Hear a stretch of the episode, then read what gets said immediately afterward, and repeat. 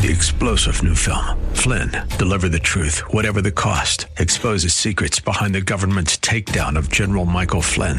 Flynn knew what the intel world had been up to. He ordered the first audit of the use of contractors. This set off alarm bells. He told the truth. He was the most dangerous person for Donald Trump to hire. They had to get rid of Flynn. Flynn, deliver the truth, whatever the cost. Available now. Watch it today. Go to salemnow.com. Salemnow.com. Welcome back as we head into hour two, uh, resuming our Fridays with George. George Khalaf, he is the managing partner at the Resolute Group and the head of Data Orbital. Uh, bringing in the reinforcements today because I might have been just a little too dismissive of the Kyrsten Sinema news. anyway, George, welcome back to the studio. It's good to see you, sir. Always good to be on with you, Seth. All right, so you woke you woke up to this news, I assume, or heard it late last night about Kyrsten Sinema and it opens up. We had Eric uh, Spencer on earlier talking about some of the uh, the electioneering technicalities that are uh, that that are interesting. There are some other interesting things going on here. Talk to us, George. Yeah. Just so, unload. so two two angles really to look at this through. I mean, one from a public policy perspective, I do believe when she says that not much will change in the sense of it's not all of a sudden she is moderating her yeah. positions. So, candidly, to any Republicans that are viewing this as some sort of celebration that she's inching closer to the right, that's not that's not Sinema. Sinema is independent, and now she is just wearing that badge and that jersey for political reasons, which we'll talk about in sort of the second aspect of this. But policy wise, I don't expect any changes. Now, it's interesting that, by the way, there's a comparison point. Unlike Sanders and Angus King, she actually will not attend caucus meetings for the Democrats. And so there is some difference. She is definitely distancing herself in a different way than Sanders and King do. So setting that. Second, though, from a political perspective, to me, this is genius. I, I mean, I think, and a lot of observers had estimated that it would have been exceptionally difficult for her to win in a Democratic primary and she is a very smart political operator and she saw what just transpired from a results perspective in this past election cycle. And she's probably calculating she'll keep some democrats she'll be able to pick up a lot of independents and she'll be able to probably pick up even more republicans now that she does not have a d next to her name and she'll behave as such. That's if she chooses to run for reelection. I would assume, though, that this setup is to allow her to do so because otherwise, uh, that, what strategic reason do you have to right. do this? So Eric and I were saying we were looking for how to read the tea leaves as to whether she'll run. The fact that she did this is the tea leaves that she will. To me, that is the yeah. case because, again, she's been operating 51 49 Senate or 50 50 Senate. She's been operating as an independent senator anyway. So why do this? Okay. Right? I think she does this because Gallego's making moves Congressman Ruben Gallego is making moves to potentially primary her. She takes that now off the table. She makes the Democrats sort of make the decisions they're going to make. This now makes it very interesting for the Republicans who are going to make the decisions that they're going to make, and it allows her to you know to go full steam ahead. Fascinating. Uh, talk about Gallego for me uh, with me for a moment. Um, he put out a statement today uh, that makes it look like he will be running. I was told Stanton put out a statement. I didn't see it. I don't know if you did. That made it look, according at least to Eric's read, that it looks like he's going to run. So we'll we'll we'll talk about the the potential for a Democratic primary, which will be the first vibrant Democratic Party we've uh, primary we've seen in a long time. I think. Hold that thought for a moment. Gallego strikes me as as as someone from the left field of the Democratic Party for Arizona. What kind of purchase do you think a Gallego candidacy will have here? I mean, he is an unabashed progressive even his conduct on social media yeah. and his demeanor yeah. on Twitter. He's a very aggressive personality. He says words I can't. Right, yeah. and and it's different to be a left wing progressive and then run for Secretary of State, and then be a left wing progressive and run for Senate. All the senators that have won nationally are still trying to be some level, you know, definitely a little bit more independent in red states, but even especially in Arizona, Mark Kelly, less obviously of an independent streak than Sinema, is still has is under that guise, and so you know, he clearly is going to come into this election with 20 to 25 percent of the electorate. I do think he will struggle to make up any other ground because what's the incentive of a Republican? If you are going to defect away from your party, you'll defect to Sinema. Why would you ever defect to Gallego? And then if you're an independent, again, unless a left wing progressive who happens to be registered as an independent, again, what incentive do you do you have? I really think this takes away a lot of ammunition he would have had to challenge her in a primary because she now does not have to deal with that. And Stanton, I kind of view as a Mark Kelly type in the sense that he gives the Democrats everything he everything they normally want, particularly in the fundraising community, which is important. But he, but but he he he for some reason gets the the scepter nod as being some kind of moderate or some kind of more the kind of Democrat moderates can live with. For the, the same way, I guess the way Kelly played it. Is, is that a fair comparison? It, it is a fair comparison. I will be candid, though, at least in my estimation, and who am I to tell as a Republican strategist what's going to happen in the Democratic primary? But I would assume that Gallego and the machine that he has is a lot more powerful than the Stanton machine and the machine that he Ah, has. And the district that Stanton now hails from, uh, a lot of it is the overlap of Sinema. So that's going to be the anchor of her machine. Uh huh. And so I think it'll be tough for Stanton to get across the line. But I think, I mean, I don't know. I, I would doubt that they may even stop at two. Because at this point, if they're going to choose to allow it to be a free for all and not clear the field like what they did for Evan McMullin, which I don't think the Democrats have an incentive to do like what they did in Utah, they do here. Very different dynamic.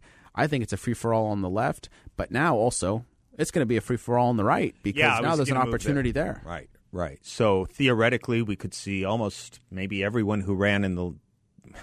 Is it unfair to call it a jungle primary?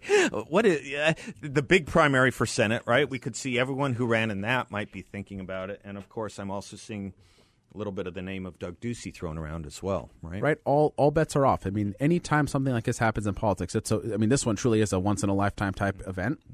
You put your hat in the ring. Some people may have okay too much to lose, so fine, that's a factor. But if you don't have another perch in position, as long as you don't conduct a some sort of flagrantly negligent campaign to use that phrase, why not why not put your hand in the ring because you never know what happens. This really is a this really is a very unique position to be. Then it begs the question, okay, so if Sinema's going to occupy the middle, Right. is it strategic to then occupy the far right and to animate the base and so then it really is the bases versus the middle and who's stronger? That would be a very interesting test to the theory of who has the plurality in Arizona. What bucket is the strongest? Is it the far right, far left, or the middle? Yeah, that is interesting because, uh, as I learned, um, she has no, by definition, she has no primary. She will have no primary by law.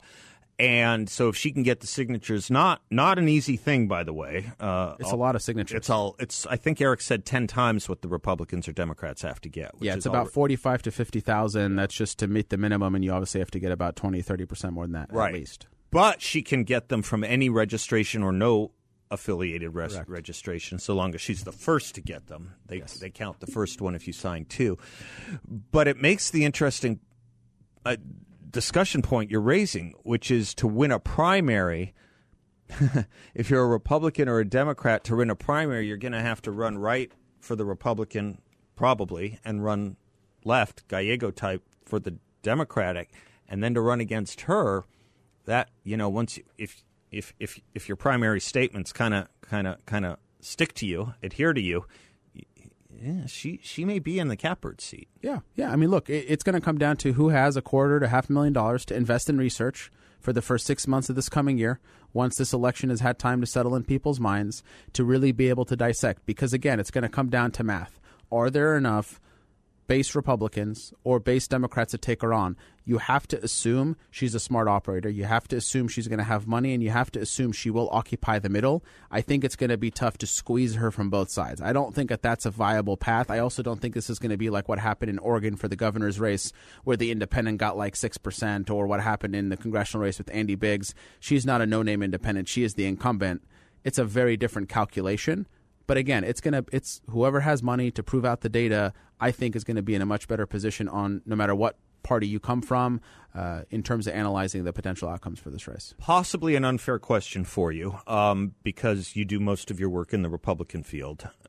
Um, what kind of fundraising apparatus can Sinema have? It seems to me that she has been thumbing her eye, at least reputationally, into a lot of the Democratic Party's coffers or, you know, deep pockets, people who like the Democratic Party and thought they were getting a straight Democrat with her. By doing this, she may lose some of that. She's going to she's going to have a to look at a different kind of apparatus or quote unquote machine. What's your sense of that? Was she losing it already a little, or were people just so happy? Anyway, you you take the point. I, I think she had lost it a bit, which is why she made this decision. I really do think that I don't I don't believe she does anything by accident. Um, from what I am told and what I understand, and even the statement released today by the Arizona Chamber, you would expect that a lot of the people that have means are people, frankly, that are in the middle. My assumption would be that she has methodically, or she will now between now and whenever she announces, test the waters. Look, there is a chance she doesn't do it. What if she makes 150, 200 calls to all the top executives in the state and they're like, yeah, we can't take this risk. Okay, fine. Then maybe she doesn't have a path. My assumption would be she picks up all those people and she has been proven in the Senate, whether you like or don't like the end product, to put deals together. That makes that constituency very happy. They want deal making to be done. Yeah. I think she could attract them, but proof's in the pudding. Yeah, I can think of I, I can think of, of a segment that would go for that. That's into. Let me take a quick commercial break. George Khalaf is our guest. Um, happy to take calls uh, too. Our phone number is 602 508 0960. George and I will be right back.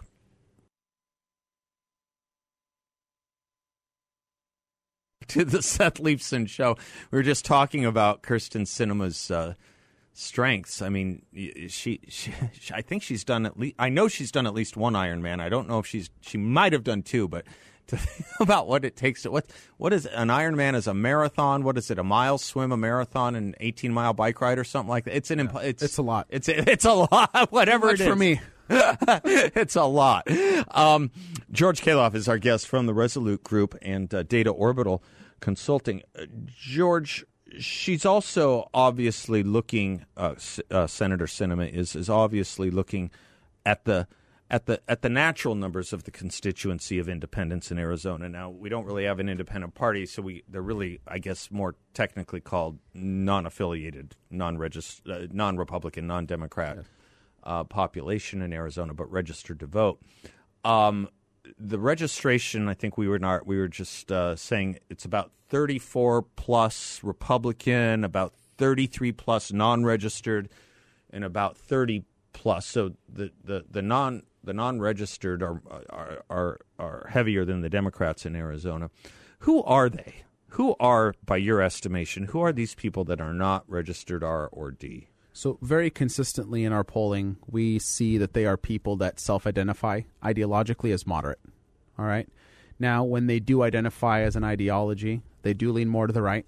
Okay. So, there is, there's definitely a sense that there are disgruntled Republicans that are exceptionally conservative and feel the Republican Party is not conservative enough that are part of the ranks. Uh-huh. Um, but about 50 to 55 percent self-identify as moderate, so it is cons- it is significant. And then another mid-teens, 15 plus, self-identify as conservative, and less than that, progressive or liberal. Uh, these are people that also have a lower than average engagement in the election, so their turnout is just lower than the Democrats or Republicans. And so, you know, there is something consistently people think, oh, well, I'm going to register as an independent. There was someone who did that against a client of mine two cycles ago who ran for the state senate in the West Valley. Her name is Kathy Connect. You don't automatically get all the independence, right? Sinema's unique. She's doing this for all sorts of other reasons, namely to not go through a certain type of primary. That doesn't necessarily help her. Um, but a lot of them, uh, and and again, I'm not a huge fan of just not identifying because one, it makes my life harder. But seriously, I don't think that Take a side. right? Like like people don't really have an have, a, identification. have an ethic. Yeah. But again, I mean, in this country, unlike in other parts of the world, we don't have 40 different parties where you can identify in parliament. And so you pick one team or another team. If you don't want to be part of any team, you're just sort of showing your dissatisfaction. So the ranks of independents growing is problematic for any party because it just means these are people that are disgruntled from public policy and politics. But that's the exact uh, aura that Sinema wants to bring. I'm not saying she is. I mean, I don't know. On some issues, she's not moderate at all. Like on cultural issues, she's just as left as left is. But on a lot of these economic, even on immigration, she is more moderate.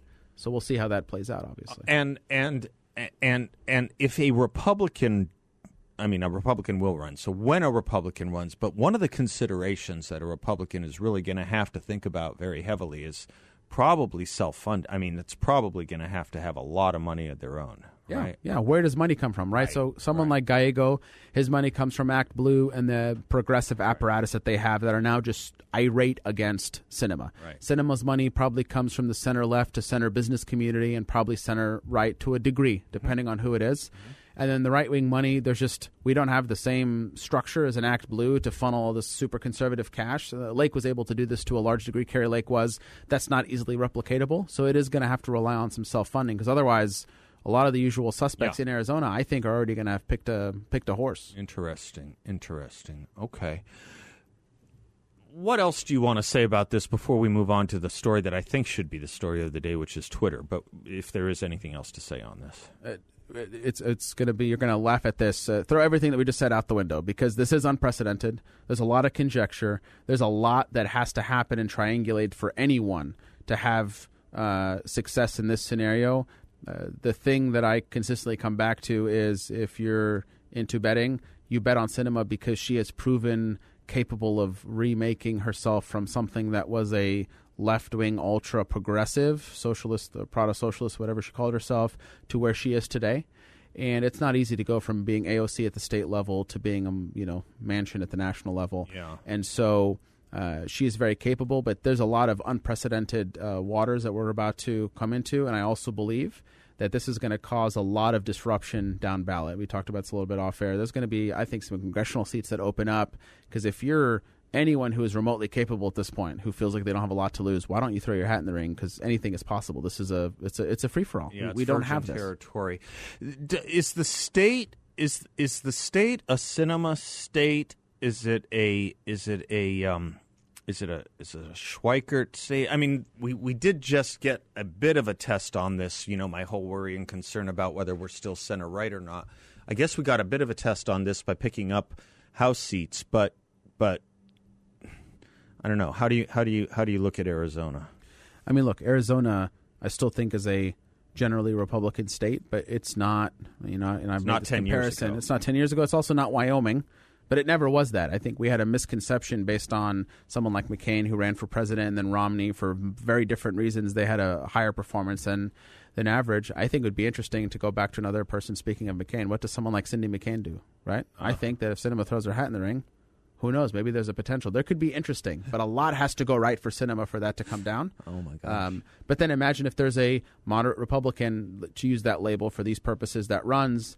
Uh, that then squeezes out on the Republican side, then Sinema's going to have a heck of a time, and then maybe that emboldens Yeah. Gallego because his base will be solid. Yeah, right? so that it's is just, interesting. right? So there's some of these dynamics. If if you know, obviously to predict the future, which is what we get paid, quote unquote, to do, is to at least uh, anticipate the future. Uh, I think people are going to take some time to let this news settle in. I think she's very strategic to do it now and not have it be directly coinciding with a announcement of reelection, which she was very clear to make sure people know that she was not committing to because I think this is her first step into the water. Now she's like, all right, can I actually swim the mile and finish the Ironman, or Yeah. is it my time to buy out, bow out? And I've gotten a lot done. If you're her, you're saying this. I've gotten a lot done, but there's just no path for me. Can she start collecting any time, or is there is there is there a wait time collecting signatures? Uh, she has to formally, you know, file and Create, file her statement of interest to be able to do that. Uh, and and she, I would assume, would not do that until the new year at some point. okay, but she does have to get a move on with this. Oh because yeah, it's- I mean the she has to minimum get is a lot of forty to forty-eight, which Yeah, means she's gonna have to get fifty-five to sixty. That's Yeah. that's like ballot measure Yeah, level. yeah, yeah. Uh, George, uh, when we co- okay, here it is. An Ironman is a 2.4 mile swim. Oh yeah, I was underestimating this. I forgot. It, an Ironman is a 2.4 mile swim, a 112 mile bike ride, and a marathon, which is 26. Oh, the other one sounds easy, Seth. Yeah, I know. The other one. I know. I was I was undercutting the beast and strength. Eighteen mile bike ride. Let's do it. 18 mile bike ride. I know. I was I, when I said it, I thought, yeah, that doesn't sound. Yeah, 2.4 mile swim. Can you also tell me if she's done two or one? I th- I know one. I thought maybe two, maybe two. George Khalaf and I will be right back.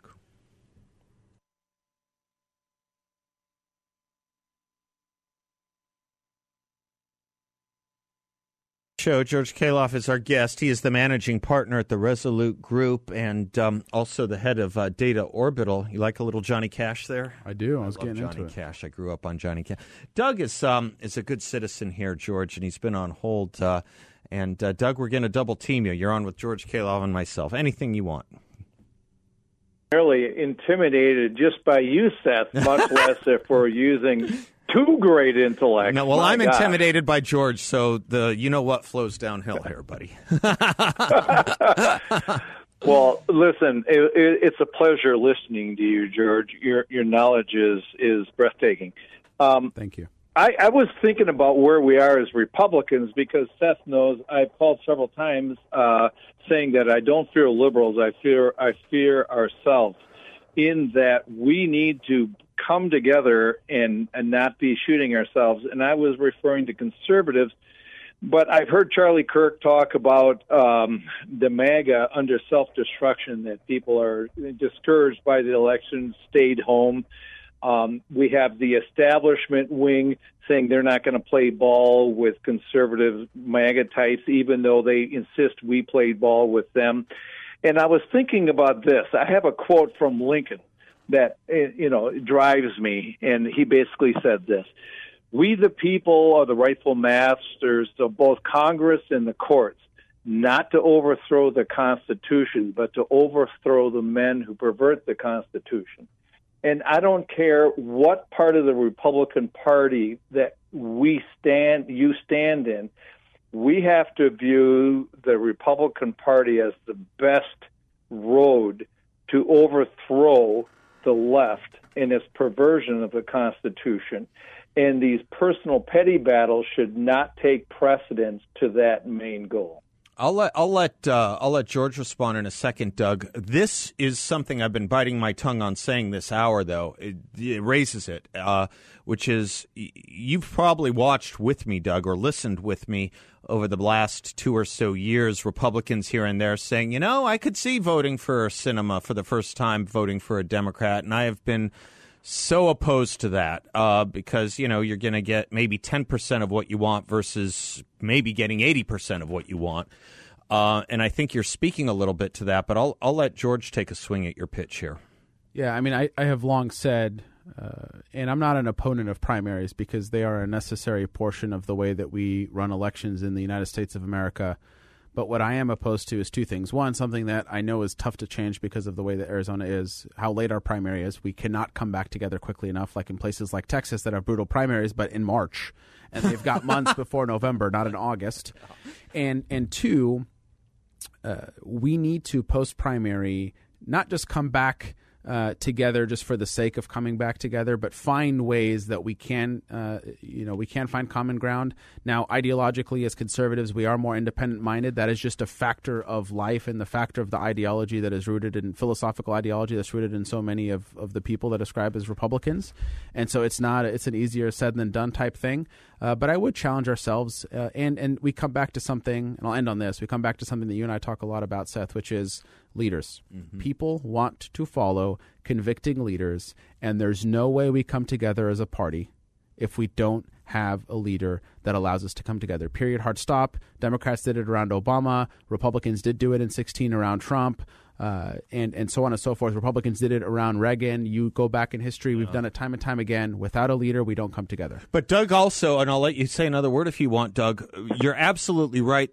I think you're absolutely right. George will correct me whenever I'm wrong. I hope that it does tend to run more in one direction in the pri- post primary when when the conservatives are disappointed they tend to rally to the less conservative much better, much louder, much more ardently than the other way around. You're uh, that's been my read of it, Doug, and it's totally frustrating to me. One hundred percent. We always have oh. okay. We didn't like McCain, we didn't like Romney, but we did our duty. Yeah, and it doesn't yeah. really ever go the other direction very much. Yeah, you're you're totally right, and it's totally frustrating because the establishment and the moderate, you know, wing basically says that we should be supporting them, and right. we do and then they spit on us and call us, you know, yeah. rubes. Yeah. You know, but I think no matter what, I don't care how mo- how often they spit on me, I will crawl over glass to g- vote for another Republican because yeah. they're eighty percent better than yep. any Democrat. That's that's the right sentiment, Doug. Bless you, sir. Have a blessed weekend. Check in next week. It's been a while since we heard from you. It's nice to hear from you, George, and I'll be right back. Welcome back to the Seth Leibsohn Show. Gold has been used as money for nearly 3,000 years, and today it still remains a common sense investment, simple and straightforward. While you don't need pushy commission salespeople to tell you why you should buy gold because you probably already want it, what you do want and probably need is a reputable dealer with advice based on experience and a complete range of coins and bullion so you get what you want at the best value. And that is the Midas Gold Group. They're veteran owned, they're proud supporters of this show and this station and they daily fight for your right to the financial stability and privacy that gold offers. I know these guys, they're just great guys. Trust them. Trust them as I do, as Sebastian Gorka does, and as thousands of you already do. The Midas Gold Group. Check them out online at MidasGoldGroup.com. That's MidasGoldGroup.com, or give them a call at 480 360 3000. That's 480 360 uh, 3000. Alan is in Phoenix. Alan, you're on with uh, George Khalaf. Hey, guys. Um, I, I get kind of a different read on what Sinema's doing, mm-hmm. honestly. Um, she hates the globalist left. She doesn't like it. She tells them she doesn't want to be trapped in the in, into the in the Democrat box. And when she and Manchin went to the White House to negotiate whatever, she saw who was actually running stuff. She saw how feeble Biden is. She saw Susan Rice and all these people whom she actually hates. Um, and she knows that she doesn't want to be associated with that because that's the problem. Nobody's really enunciating who the real evil actors are. You know, issues are this or that. It comes down to certain people. Well, voting wise, she's likable. she's an easy politician to like, and going independent is going to help her a lot. She wasn't worried about any primarying. It's, nobody was going to. It's more likable than her. Um, and I can see her pulling Kelly over to being an independent um, because he'll never run again. He'll have six years to be an independent, and because he's not a radical. I mean, he votes like one because that's unfortunate, but astronauts aren't radical. Um, and I bet you they can draw up between now and the end of the year maybe four or five others, and then caucus with the Republicans and actually help save things. You know, we should be trying to get them to caucus with the Republicans, honestly. Um, and, and if they can get two or three, then the majority goes over, and then we can have a whole different effect for the next two years. All right. Yeah, that is a different read than I think I have, and I think maybe George has, but I'll let you respond first, George. I mean, look, I guess crazier things have happened, so I'll start off with that. I, I she works across the aisle. Uh, she votes with Republicans maybe 15% of the time. If that. If that. Yeah. Uh, the individual who has the most incentive to switch parties as a full blown Republican and to caucus with the Republicans is Manchin, and he has repeatedly said he's not going to do it. I just, I mean, I don't get what the incentive would be for her, right? I mean, she is a lot more powerful. She's already functioned as someone who is set apart, anyways, and so she'll continue to set herself apart. Um, but uh, like I've said, crazier things have happened, so I guess we'll see how the next six to nine months unfold. Who knows? But if the left completely Schumer and them they completely disown her to a degree, and I, I, I don't know. Yeah, I, I I'm pretty much on the same page. Um, if if you're if if Manchin isn't going to do it, um, I don't I don't I don't see it happening from Sinema. The globalist left, I don't know. I just, I just I don't know that she even really kind of thinks in those terms. Although I will say, I'm sure she doesn't have much love lost for this administration, which would not stand up to the left that chased her in a bathroom at ASU. In fact, Joe Biden says that's kind of what happens here. You know, you get you, that that that's how we do it here. Boy, they they started singing a different song after that when it was Republicans doing it. But uh, but I don't think she has much of a love for him. But she did kind of come from that world too. I mean, she was AOC before AOC was popular, and I think that's worth remembering. Yeah, yeah, hundred percent. AOC was a popular name. Hundred percent. I mean, she was the original. That's why I used that comparison earlier. She was that original version, just at the state level, and yeah. she wasn't very known. And then she she remade herself. And again, I do think part of it is like, look, I mean, there's one thing to being quote unquote a good at acting, but this has now been a decade plus, and yeah. so she's. I I do think she has made a genuine progression. Uh, and of course, you mix in some, you know, some political flair, and you get Sinema. So political consultants are going to have to kind of study the mind and soul of people who can do Ironmans. I, I don't think that that is a bad use of time yeah. because there has to be a certain mentality yeah. type and personality that, that does that. And if she's done two, there's a lot that comes into this race that's part of that background that she has. Everyone has things that they bring into stuff. For her, I do think that that's a unique part of who she is today. Yeah, yeah, no, I mean it goes to an inner gut and an inner strength against all odds too. I mean, just against all odds. Let us not forget what it uh, what it takes to do an Ironman. It is a marathon. It is a what are the numbers, guys? I lost it already. I'm sorry. Two point four swim, 118, miles, and a, a marathon. Yeah, and a marathon all in one day. Anyway, we're okay. We got got it. George, the other big political story is this Twitter files story. Uh, certainly, you must have thoughts on this. I do. I mean, look, whatever you think of how Elon Musk has or has not handled the takeover of Twitter, um, an important enough vehicle that that Twitter was, and definitely was two three years ago. They are now have they've been proved to have actively censored and shadow banned and every other variation of it, whether it's things around COVID, whether it's things around elected officials, whether it's things around people that were uh, questioning different policies, they were getting there from people in the White House or in this office or that place. That's a major problem. I mean, even here, our Secretary of State asked them to take stuff down. Hobbs, who's going to be now who's the governor elect. So I mean, we've got some big issues with that. And again, regardless of what you think of Elon Musk and how he's handled stuff, that's not an insignificant company. It's not like there's like a couple thousand people that use Twitter. There's a significant amount of individuals that utilize that platform. And almost 60 million in the U.S. Almost 60 million. Now, I mean, of course, he's going to have to probably surf out some of these bots and stuff, but I mean, even if you assume a million bots, even if you assume 10 million bots, you're at fifty yeah. million. And and let's say, and I always say, more than the combined audience of every radio talk show and television news channel. And it's a niche audience. So that's the other thing. So I always tell clients of mine are running for public office, I'm like, look, Twitter is not the place where you're going to talk to voters, but there are a lot of, you know, decision makers and people in the know. Mm-hmm. So there is a power of controlling that, right? There's a use case for everything. Why would you want to control the narrative around COVID to those individuals? Because those are the people that are setting COVID policy. Right. They may not be voters, but they're decision makers. Right. And they're people in the echo chamber and they're journalists and they're politicos. They're radio hosts that then go on their stations and talk about stuff from the left and from the right. And so, there was a reason they decided to engage in these shadow bans. I mean, they didn't do it for no reason, right? They didn't do it to think that they wouldn't have an effect. There's a power there. Twitter right. is powerful. And for people, there was commentary I saw yesterday that said, look, it's not going to go away because there's no one to replace it right now. Now, down the line, it may be replaceable, obviously, because we've seen social media platforms replace one another. Yeah. But right now, none of the ones that are existing have the real time, on demand, non picture based uh, activity that Twitter does. Right. And so it's not going away anytime soon. And it's significant what is transpiring and what they did do, uh, frankly, mostly and almost exclusively to help the left and the narrative of the left. You wouldn't run a candidate that didn't have a Twitter account. I mean, you would tell them to get a Twitter. I mean, yeah, yeah, yeah, You would help. You would help create. Look, sometimes sure. at the local level, legislative level, they're like, "All right, fine, we could take a pass." But on anything other than that, I mean, yeah, of course, there's a reason why our elected officials do, even if voters aren't right. there, because there's a whole different constituency that are there. And that's a piece of the news that will be buried today, which is Elon Musk saying this morning that there were candidates, conservative and Republican candidates, that were also shadow banned. That's playing with. Let's see if one Democratic candidate was shadow banned. I one wonder was? if that'll ever. No, I'm just saying. Let's yeah. see. I wonder yeah. if that'll ever come yeah. out. Probably no. Probably no is the answer. Why would they be? George and I will be right back.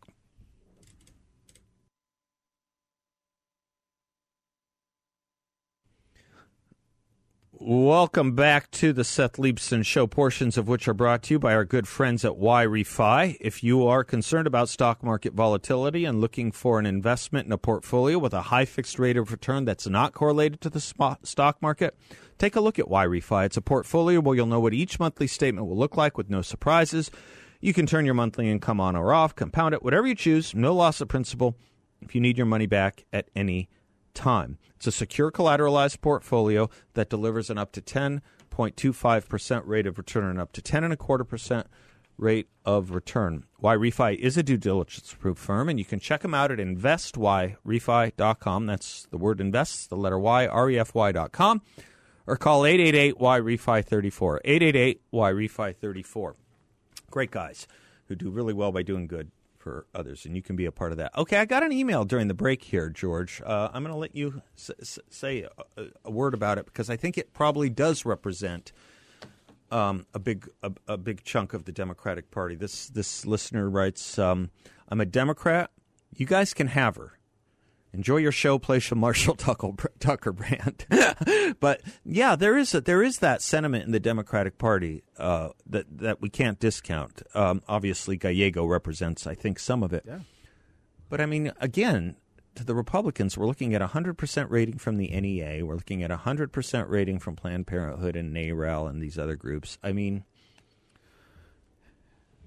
but, but there is that Democratic view. They, I mean, you, you let them down on a couple things. I guess like what the filibuster, and and they're done with you. But but it's also the way that she conducts herself. So yeah, yeah. policy is it. But she there's now a conduct that is apparently quote unquote more Republican. I'm telling you, Seth, I moderated focus groups where Democrats were a heck no on her in terms of likability, and Republicans half the room was like, oh yeah, I'd love Sinema, And these are Scottsdale Republicans, which is the demographic she's going after. So look there's no decision she makes that's not intentional and calculated. Yeah. She looked at numbers and she saw her numbers upside down. I'm not surprised to hear Democrats say that, hey, you can have her because even if the voting record is what it is, we're in an era of politics where it is about tone and tenor and approach and some of the moves she puts on social media, the ring, the clothes, all of it. Like she just does very interesting things to send signals that have over time, I think, grinded the gears of your average party uh, Democrat. Only, only about an unfair question because it's a big one, and if you want to put it off to next week, but if you can do it in 20 seconds,